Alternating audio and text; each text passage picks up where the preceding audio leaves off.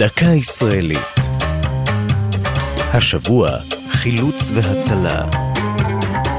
והפעם, מבצע סבנה.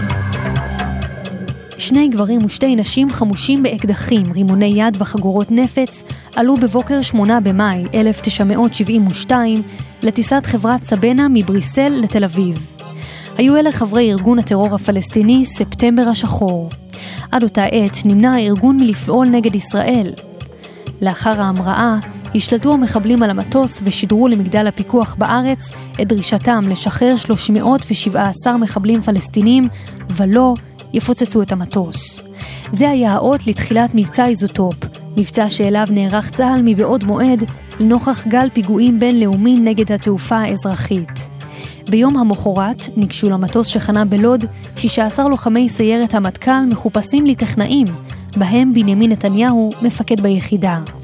ברגע שהיו בעמדותיהם, שרק מפקד הטייסת אהוד ברק, לימים הרמטכ"ל וראש הממשלה העשירי, את השריקה המוסכמת, והחלה הפריצה. תוך עשר דקות השתלטו החיילים על המטוס, הרגו שניים מהחוטפים ועצרו את שני האחרים. נוסעת ישראלית אחת נהרגה.